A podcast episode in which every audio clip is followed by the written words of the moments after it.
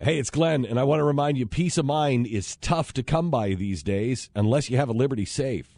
With a Liberty safe, you won't worry when you leave the house because you'll know your valuables are protected. And right now, you can get free delivery to your home on any Liberty safe. Go to libertysafe.com for factory direct pricing. Libertysafe.com, made in the USA, lifetime warranty, and peace of mind. Libertysafe.com. So Trump mania continues. Everybody loves him. He's still winning polls. He's still winning friends and influencing people. I don't get it, frankly. I don't understand any of it. I, it's pissing me off. I mean, it is really, I, I, it's inconceivable to me. I keep saying that word. I do not think it means what I think it means. Uh, it, it's almost as inconceivable to me as the Obama stuff was. I mean, if you did your research on Barack Obama in 2007 and 8, you knew this guy was a Marxist. You knew he didn't like America. You knew he wasn't the right guy to be president of the United States. And yet people loved him. Oh, man. Oh, they love Barack Obama.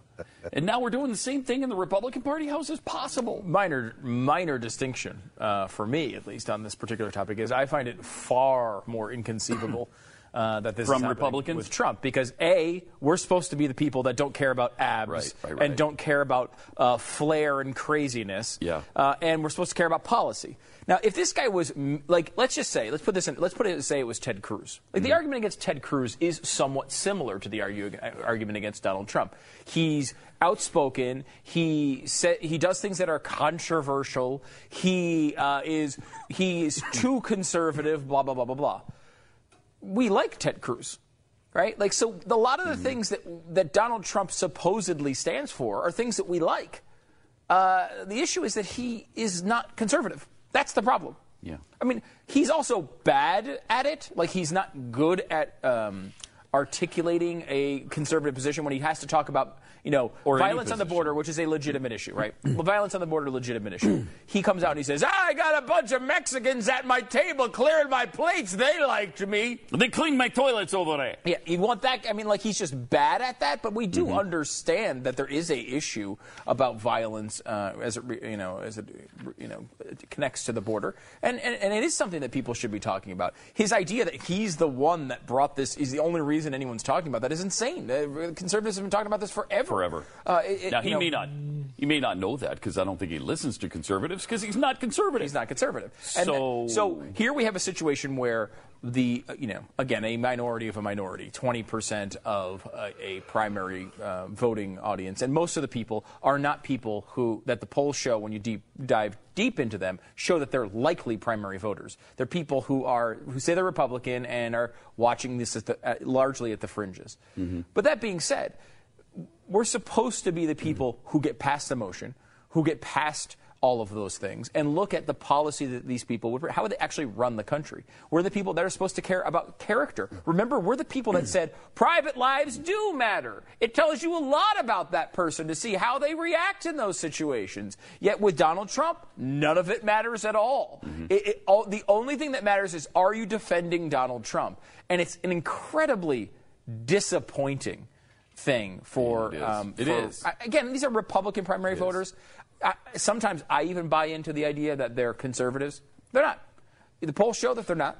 Largely, they are. He's more popular among moderates than he is among uh, Tea has Party members. because he's not conservative. He's not. The guy is just not conservative. we, we, we talked about this. Do we have the one here where because uh, it has had no publicity, but it's the most important moment of the entire debate, which was uh, Donald Trump saying that. Look, uh, yeah, I said single payer health care would work. Look, it works in Canada. It's working great in Scotland. Uh, And uh, it's, it's incredibly well, was his quote in Scotland. Incredibly well. And he uh, went on to talk about how what you're talking about is something I said in another Mm-hmm. era. It's not what we're talking about now. Now, the other era we're talking about was when George Bush was president or was about to be elected president. So it's not that long ago. Not, not George H.W., but George W. Bush. So what has changed between 2000 and 2015 that would completely flip you from single payer, a position far to the left of Obamacare, all the way to conservative principles in that time? I don't know what. I mean, other than the de- the debt getting a little bit worse or a lot worse, it's really the only difference. And of course, the policy he was recommending would have made the debt even worse than it is. I mean, a single payer would have been even, you know, obviously a bigger disaster. We see what Medicare does for the debt. It's not exactly good. So you have him say this. Well, what, it's interesting. What's the truth about that? Uh, we looked uh, at, at, Forbes looked at this, um, and uh, here we go. This is um, the Fraser Institute study, Canada's healthcare system. Uh, from 1993 to today, the wait time for medically necessary treatment has risen from 9.3 weeks. Now, that's where it started in 1993. Now it's 18.2 weeks. Does that sound like it's working well? Oh, jeez. Uh, wait times are especially well, it's bad. only doubled. Yeah. Wait times especially bad if you needed hip, knee, or back surgery. 42 weeks. That's almost a year. Uh, or neurosurgery, which Ben Carson uh, doesn't show up for you there until 31 weeks later. Neurosurgery. Neurosurgery. Which could be pretty important. That could be like a brain tumor. Yeah. And uh, by the way, uh, yeah, it could be. Um, yeah, you can wait on that brain. Uh, we'll see you in, uh, what is it? August now. We'll see you December 14th. Yeah. I know, but I, I might, I might, I might die before that. You might.